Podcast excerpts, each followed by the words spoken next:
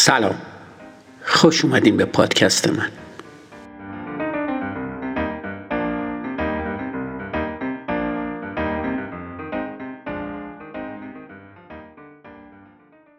توی این اپیزود یعنی اپیزود 32 فصل دوم در خصوص خطای 16 همه تفکر شفاف یعنی دانش شوفر صحبت می‌کنیم.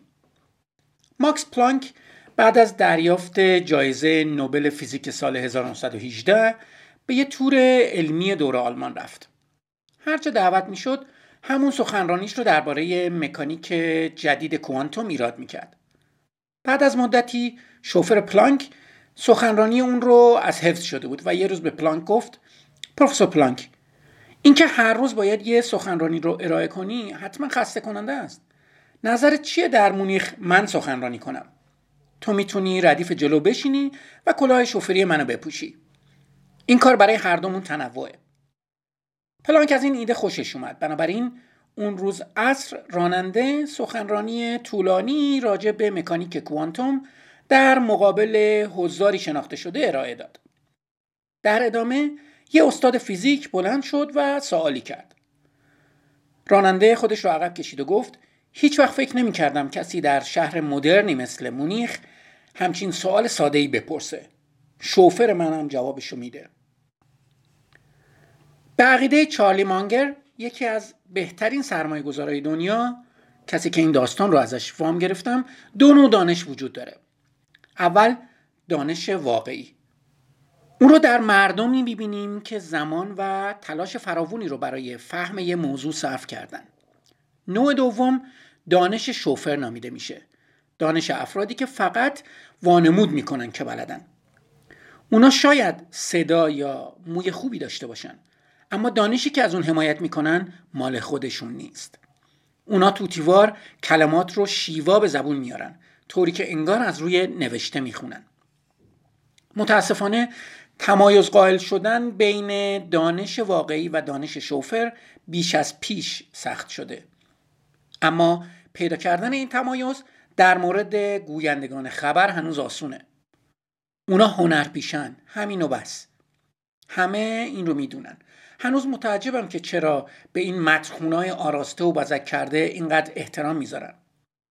نیازی نیست اشاره کنم که اداره گفتگوهای خبری درباره موضوعاتی که کوچکترین درکی از اونا ندارن به اونا سپرده میشه. درباره خبرنگاران کار سختتره. بعضی از اونا دانش واقعی رو کسب کردن و اغلب اوقات خبرنگارای با تجربه محسوب میشن که در یه حوزه مشخص سالها تخصص کسب کردن. اونا برای درک پیچیدگی یه موضوع و برقراری ارتباط با اون بسیار تلاش می‌کنن و تمایل دارن مقاله های طولانی بنویسن و موارد و استثناءات زیادی رو برجسته کنن. اما اکثرشون صاحب دانش شوفرن و بدون تفکر مطلب جمع آوری می‌کنن. به عبارت بهتر از امکانات جستجوی گوگل استفاده می‌کنن. مطلبشون یه طرفه و کوتاهه و در اکثر اوقات تلافی دانش ناقصشون مضمونی انتقادآمیز و خودپسندانه داره. چنین کممایگی در تجارت هم وجود داره. هرچی شرکتی بزرگتر باشه مدیرش شومنتره برای از خودگذشتگی وقار و قابل اعتماد بودن دست کم در سطوح بالا ارزش کمی قائل میشن.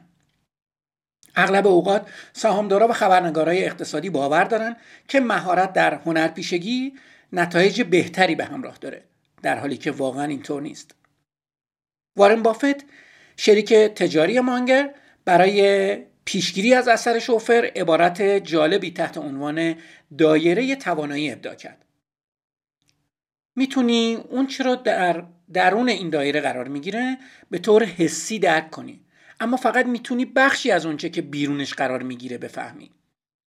یکی از بهترین نصیحت های مانگر اینه باید به اون چه من دایره توانایی میگم پایبند باشی. باید بدونی چه چیزایی رو می‌فهمی و چه چیزایی رو نمی‌فهمی.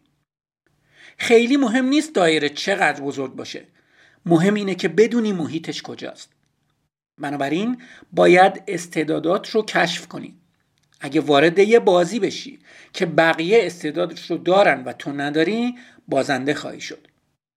این موضوع از تمام پیشبینیهایی که می‌تونی انجام بدی به یقین نزدیکتره. باید کشف کنی کجاها برتری داری.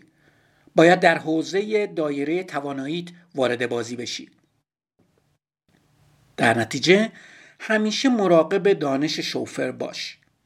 هیچ وقت سخنگوی شرکت رئیس سیرک گوینده خبر تلویزیون سخنران لفاظ فروشنده خوشزبون یا یه آدم کلیشه پرداز رو با کسایی که واقعا چیزی بلدن اشتباه نگیر. هدفشون رو چطور باید تشخیص بدی؟ خب برای این کار یه شاخص کاملا واضح وجود داره. کارشناس های واقعی به مرزهای اون چه می‌دونن و اون چه نمی‌دونن واقفن.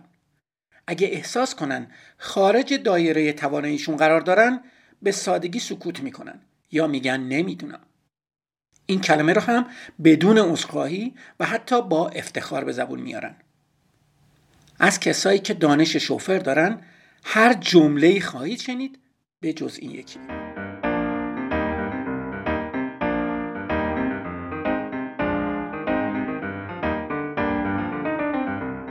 مرسی که به پادکست من گوش میدین. منتظر اپیزود بعدی باشین.